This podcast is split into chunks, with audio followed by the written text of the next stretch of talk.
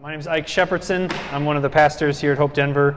Uh, um, now, those of you who know me know that my wife and I have moved a lot in the last seven years. We've, we've done a lot of like moving around the country, around uh, around Denver especially, in the last seven years. Our lives have felt like they've kind of constantly been in transition, which like you can only do that for so long, right? But when you when you do move, you learn kind of the good, the bad, and the ugly of what your neighbor situation could be like. Uh, if you know what I mean, you know what I mean. you know, sometimes neighbors are like, this is like the best part of your of living where you live. And sometimes neighbors can be like neutral. They can be like, yeah, whatever, you know. And sometimes neighbors can be awful. like we had a neighbor who uh, who um, he he made a compost like right next to our fence.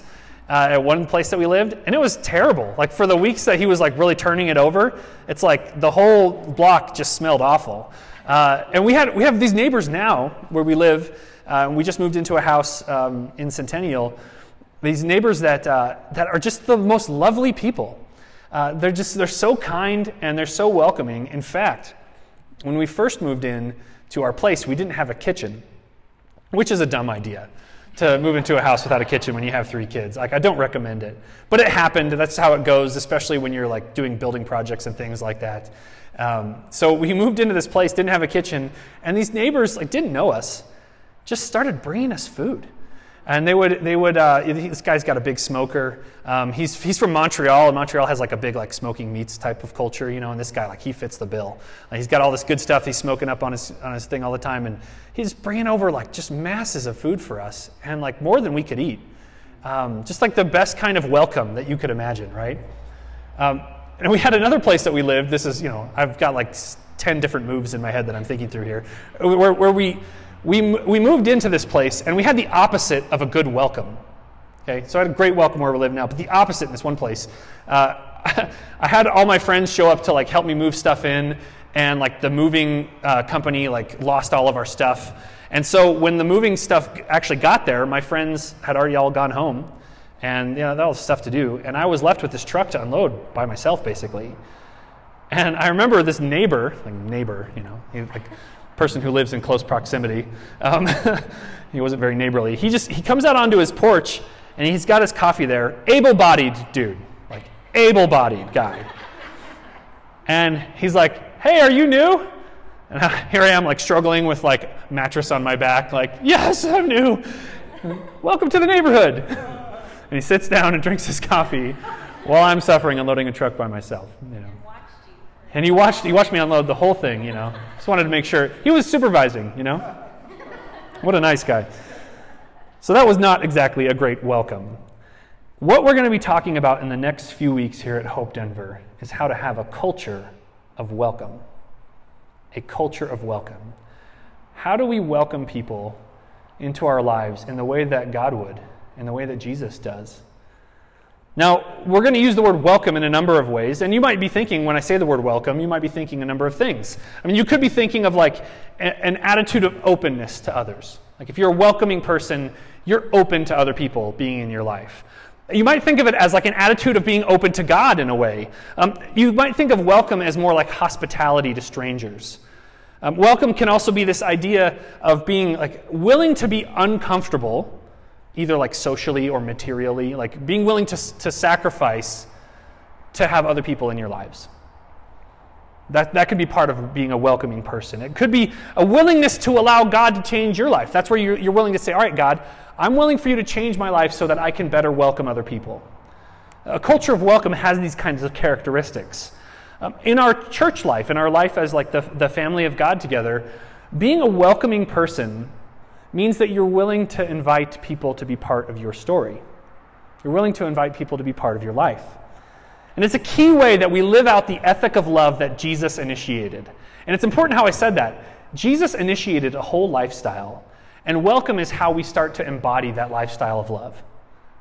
Welcome is how we do that. So, in this series, here's what we're going to focus on, and you're going to see a little bit of this in the next five weeks, is that we have, we have this idea of stretching to share our lives. A culture of welcome happens when you stretch to share your life with others for the glory of God. Because it's easy to, to share your life with others so that you get recognized and that people think that you're good and you're nice and you're like a good person. Like, oh, how neighborly is she? How, how kind is he? Um, but a culture of welcome is where you're not worried about getting recognized for it, where you welcome other people just so that you can live out the kind of love that Jesus lives out. And all of this begins with God welcoming us into his family. And that's what we're going to talk about today. We welcome because God has welcomed us. And that's what we're going to talk about God's great welcome. That's the sermon today. God's great welcome. If you would, please open your Bible to 1 Peter chapter 2. If you don't have a Bible, it'll come on the screen. And if you're new to the Bible, 1 Peter's towards the end of the New Testament. It's a letter that was written by one of Jesus' earliest followers to some of his friends who were also followers of Jesus. And we're going to read 1 Peter chapter 2 together. And it's starting at, at uh, verse 4 and following. 1 Peter chapter 2, verse 4, and this is God's word. As you come to him, the living stone, rejected by humans but chosen by God and precious to him, you also, like living stones, are being built into a spiritual house, to be a holy priesthood, offering spiritual sacrifices acceptable to God through Jesus Christ. For in Scripture it says, See, I lay a stone in Zion a chosen and precious cornerstone, and the one who trusts in him will never be put to shame. Now, to you who believe, this stone is precious, but to those who do not believe, the stone the builders rejected has become the cornerstone, and a stone that causes people to stumble, and a rock that makes them fall. They stumble because they disobey the message, which is also what they were destined for. But you are a chosen people, a royal priesthood a holy nation, God's special possession, that you may declare the praises of him who called you out of darkness into his wonderful light. Once you were not a people, but now you are the people of God. And once you had not received mercy, but now you have received mercy. Here's what we're going to focus on today God is building a family. God is putting together from all the peoples in the world a family. And He wants to tell the story in your life. He wants you to tell the story with your life and with your words of what He's doing with that family. Let's pray. Lord Jesus, we thank you for the, the good news that we're chosen, that we're loved, we're accepted. And I pray that today that you would encourage us to bring a culture of welcome to people around us. Teach us how to do that, God. Teach us how to offer the great welcome that you've offered to us to those around us. In Jesus' name, amen. So, God is building a family, and He wants you to tell that story with your life and with your words. So, this book of 1 Peter, again, it's a letter written by one of Jesus' friends, and it was it was written to a, pe- a, people that were Gentile Christians. A Gentile was somebody who's not Jewish, so they didn't have that ethnic origin. They could have been Roman, they could have been Phoenician, they could have been uh, North African, but they were non Jewish. And they were a group of people living in a city, probably a city something like Antioch, um, which is in modern day Syria. And they were being persecuted for being followers of Jesus.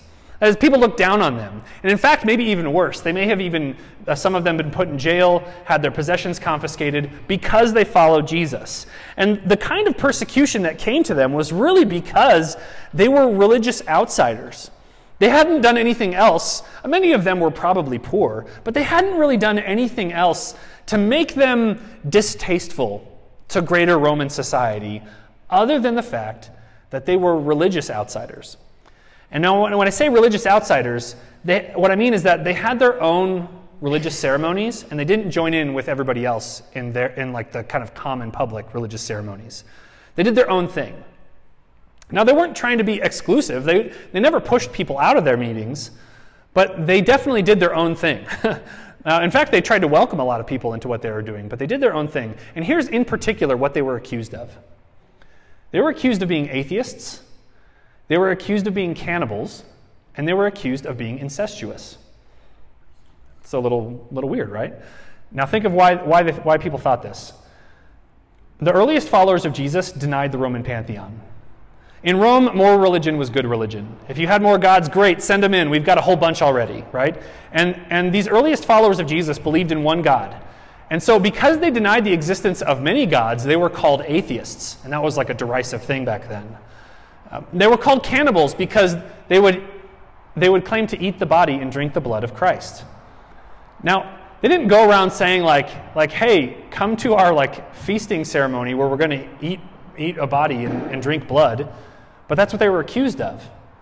Um, and you know, it's easy to be afraid of people that like you don't actually see what they're doing, you don't understand them. That seems to be what happened with, with these folks. They heard about this like communion ceremony and we're like, oh my gosh, cannibals, weirdos. Um, and they were accused of being incestuous. And this is because it was very common to hear them saying things like, I love you, brother, and I love you, sister. They were accused of being incestuous. So these were people who were already followers of Jesus, suffering under this kind of persecution. And you can imagine when you get those kinds of accusations being thrown at you, you probably don't feel like you fit in with mainstream society, right? But what he says to them is something that's key, and this is what comes before what we're reading right now. He says, Hey, look, your lives were transformed because of your baptism. Something happened in you that makes you a different kind of person now. Your life has been transformed. And so, how can you keep going? That's really kind of what First Peter is kind of is, is written for is how can you keep going when things are this bad for you? And the answer is to understand that you have already been welcomed into God's family and to go out and now welcome others into God's family. So let's take a look at the text here. We're going to go back to verse 4 and we'll go bit by bit here through the text. As you come to him, verse 4 says, the living stone, it's talking about Jesus, rejected by humans, but chosen by God and precious to Him, you also, like living stones, are being built into a spiritual house, to be a holy priesthood, offering spiritual sacrifices acceptable to God through Jesus Christ. So, what this is saying is that when somebody becomes a follower of Jesus, somebody is coming to Christ. That's what it, that says that word, as you come to Him. Uh, they, they have come to Christ if somebody's a follower of Jesus. And that's the thing about, about Christianity. It's not like a new life philosophy that if you kind of bolt it into your life, like things will go good for you. It's a whole new way of life.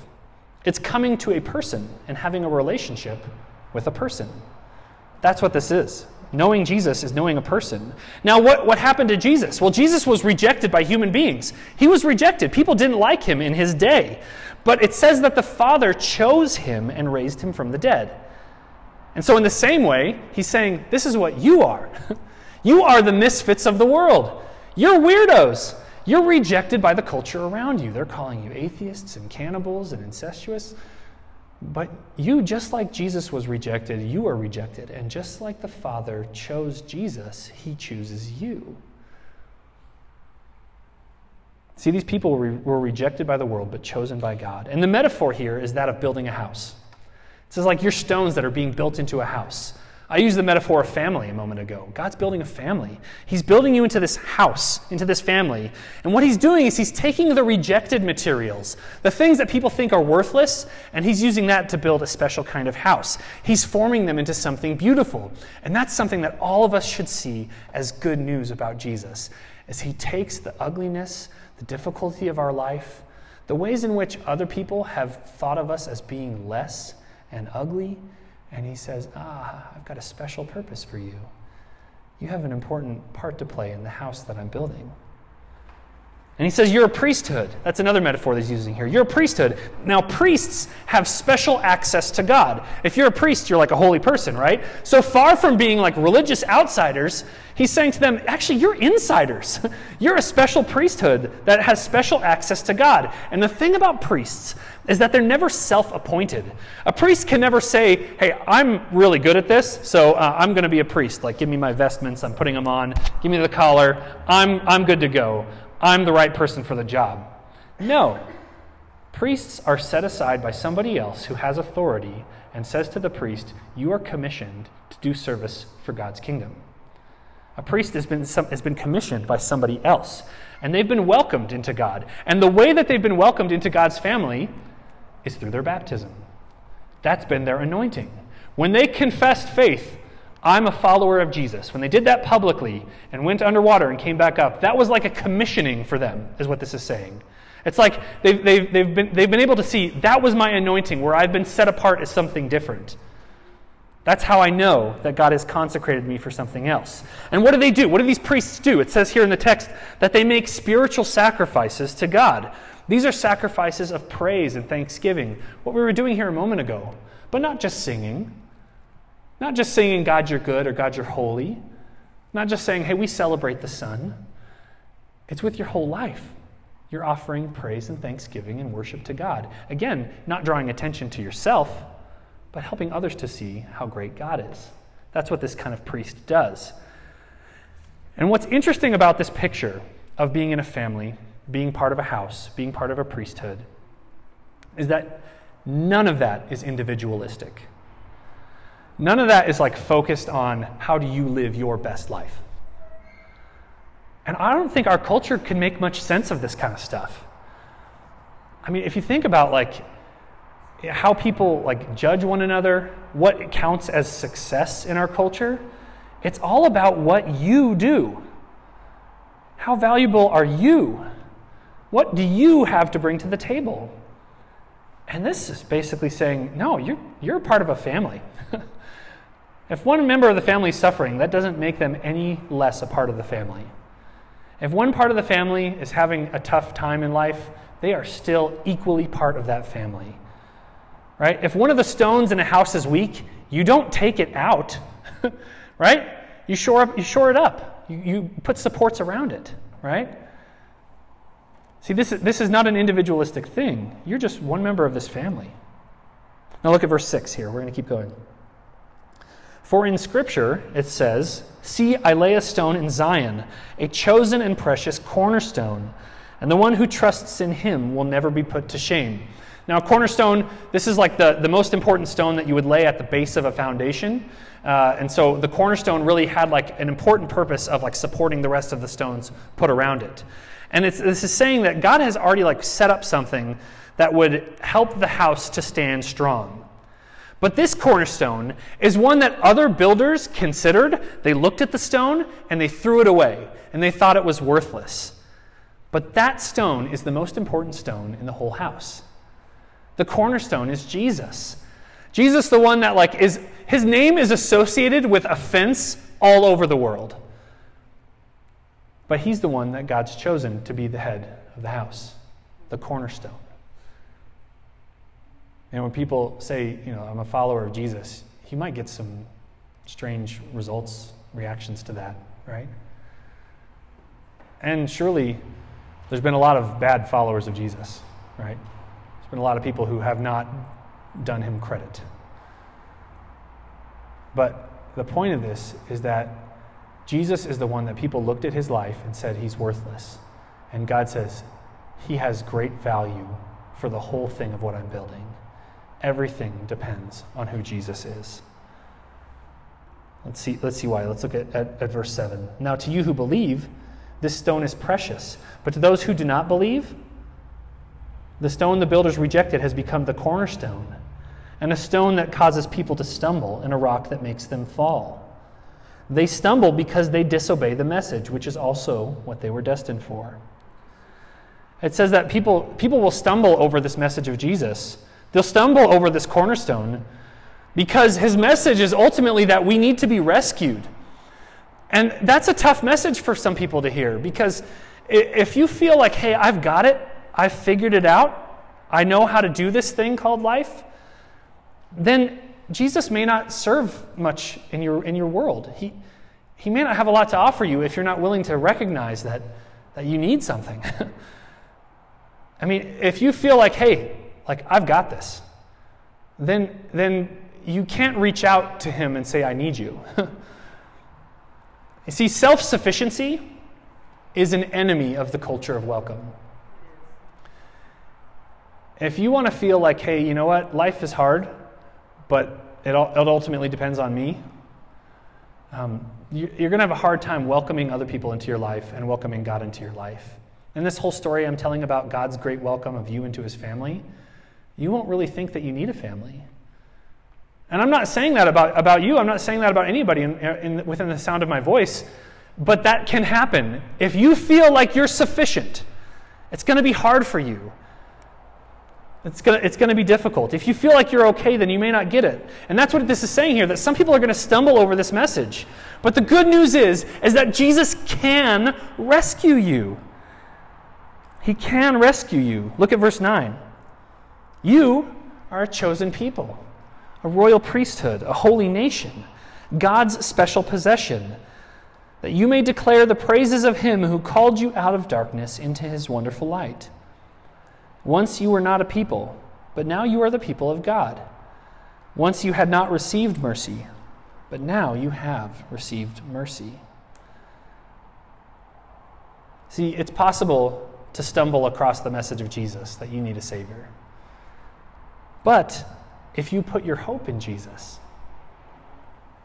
if you're willing to confess your sin and see that He gave His life for you, you can be part of God's family. So, what does it say? It says you're a chosen people a royal priesthood, a holy nation, God's special possession. Chosen people. Think about that phrase for just a second.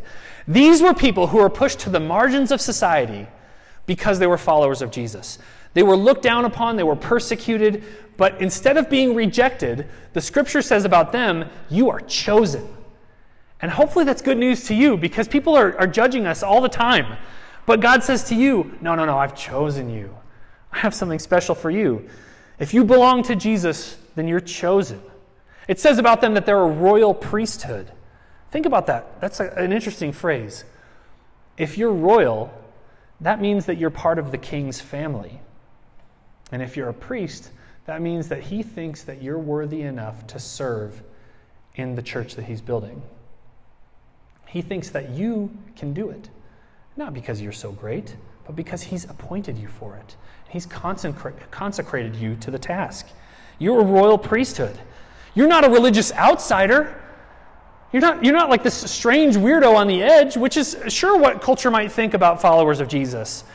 But instead of being an outsider, God says, No, no, I have a special place for you. A special place for you. I hope that there's something in this message that I hope hits your heart, which is that God thinks that you are special. And that could sound really trite, that could sound really weak.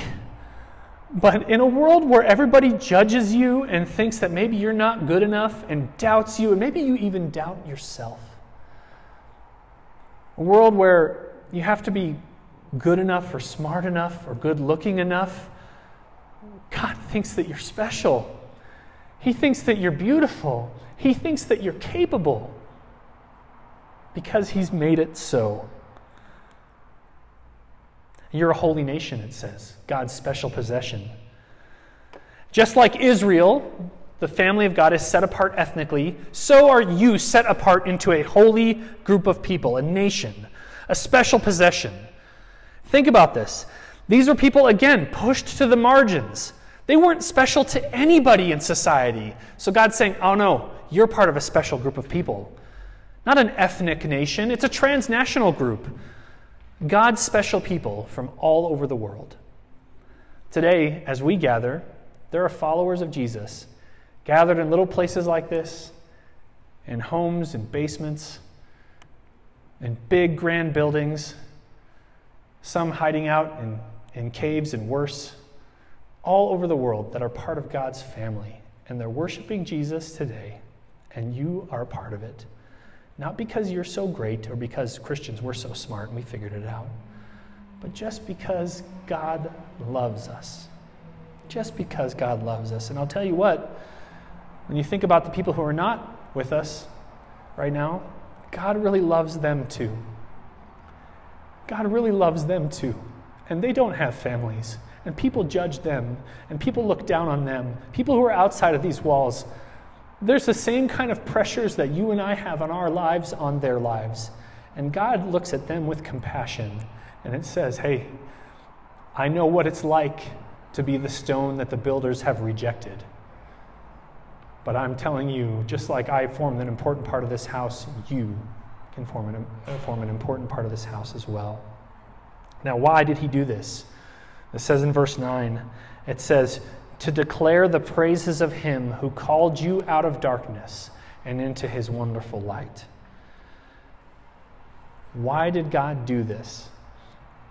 He's got a welcome for you to offer to others, to declare the praises of him who called you out of darkness and into his wonderful light. He's saying, Go and tell the world how great Jesus is. And that's what I'm saying to you now. Go and tell other people about how wonderful Jesus' welcome is for you and how his welcome extends to them as well. It's saying that you're called out of darkness and into his wonderful light. It's like you were stuck in a cave. It's like you were blind, but now you can see the light is here. It's like you were lonely and now you have a family. You have been welcomed. So now go and welcome others. That's what this is saying. And it says, Once you were not a people, but now you're the people of God. This is verse 10. Once you had not received mercy, but now you have received mercy. See, Gentiles, these people who were listening to this, this letter, they were not typically understood to be insiders in, in the Jewish culture. But he's saying, all of you from all over the world, wherever you live, you're now a part of God's family, a special possession. Once you were not a people, but now you are the people of God. And the Roman world was bleak and merciless. Anybody who studies Roman history can figure this out in about five seconds. It was a world full of suffering, it was a world full of exploitation and death. And it says to these people who knew more about this than you and I probably could ever understand once you had not received mercy, they understood that phrase. But now you have received mercy. And that probably would hit them a lot harder than it may hit us. And yet, I think we all know some of what it's like to feel like you're sitting under your, the, the shadow of your own anxiety or under the judgment of other people who are looking at you. I think we probably all know that merciless feeling of, I just can't be good enough for these people. Or I just can't get away from the fact that I'm like this. And what this says about you and about me is that once we had not received mercy, but now you have. So go. Tell other people about the darkness that you've been called out of and the light that you've been called into. Declare the praises of this Jesus, who was the stone that the builders rejected, who is now the cornerstone. In a world that suffers rejection, difficulty, and strife, you, my friends, are called to participate in God's great welcome to other people. Let's stand together. God, you're building a family. God, you are you're building something in us. In this little church here next to the University of Denver, you're saying, I'm building a family. Across the world, we think of, of uh, especially our Christian brothers and sisters who are in um, countries in the Middle East today where they, if, if people knew they were worshiping Jesus, they may be killed for it. You're building a family from them. We think of the great churches in Europe, and you're building a family from them. We think of, of our, our, our brothers and sisters in the global south, a mighty church you're building among people of color, with women as leaders, with outsiders and poor people bringing the scriptures into people's ears today, you're building a family. With those of us who are broken, with those of us who have much, and with those of us who have nothing, you are building a family. And we want to be a part of it. So let's just open up our hands before God right now. God, I just pray that you would help all of us to offer the welcome to others that you've offered to us. And God, our hands are open. We don't have what it takes to go and show compassion to everybody all the time, and yet you're calling us to offer welcome. We can't be Jesus, but we can offer the welcome of Jesus. And it's by your presence living in us. So let's go ahead and invite him right now. We believe that God actually gives his, his actual presence to us. And we can ask him to live in us, and his spirit lives inside of us. God, fill us with your spirit. Fill us with your spirit to empower us to bring a welcome to other people in Jesus' name. And I just have a sense right now that some of us need to know that God has indeed welcomed us. If that's you, just say, God, thank you that you welcomed me. Maybe just say that right now. Say, Thank you, Jesus, for welcoming me. Thank you that you welcomed me. Thank you that I'm a part of your family. Thank you that I'm no longer rejected. I'm special. Thank you, Jesus, that I'm no longer an outsider. I'm an insider. Thank you that I'm no longer just lonely, but now I have a family. And I pray that as we go today, that you'd fill each one in the name of the Father and the Son and the Holy Spirit to be agents of your welcome, to declare the praises of Him who brought us out of, dar- out of darkness and into His marvelous light. In Jesus' name, amen. Hey, if, that, if that's you and you, you just you have the sense of like, yeah, God's calling me into His light, I want to give you a challenge. If, if you just have this, this feeling of like, yeah, there's something in there that was for me, my challenge is just to tell somebody. if there was something in that where you're like, hey, you know what? I think some of what that guy said was for me. Tell somebody else. God bless you, and we'll see you next week.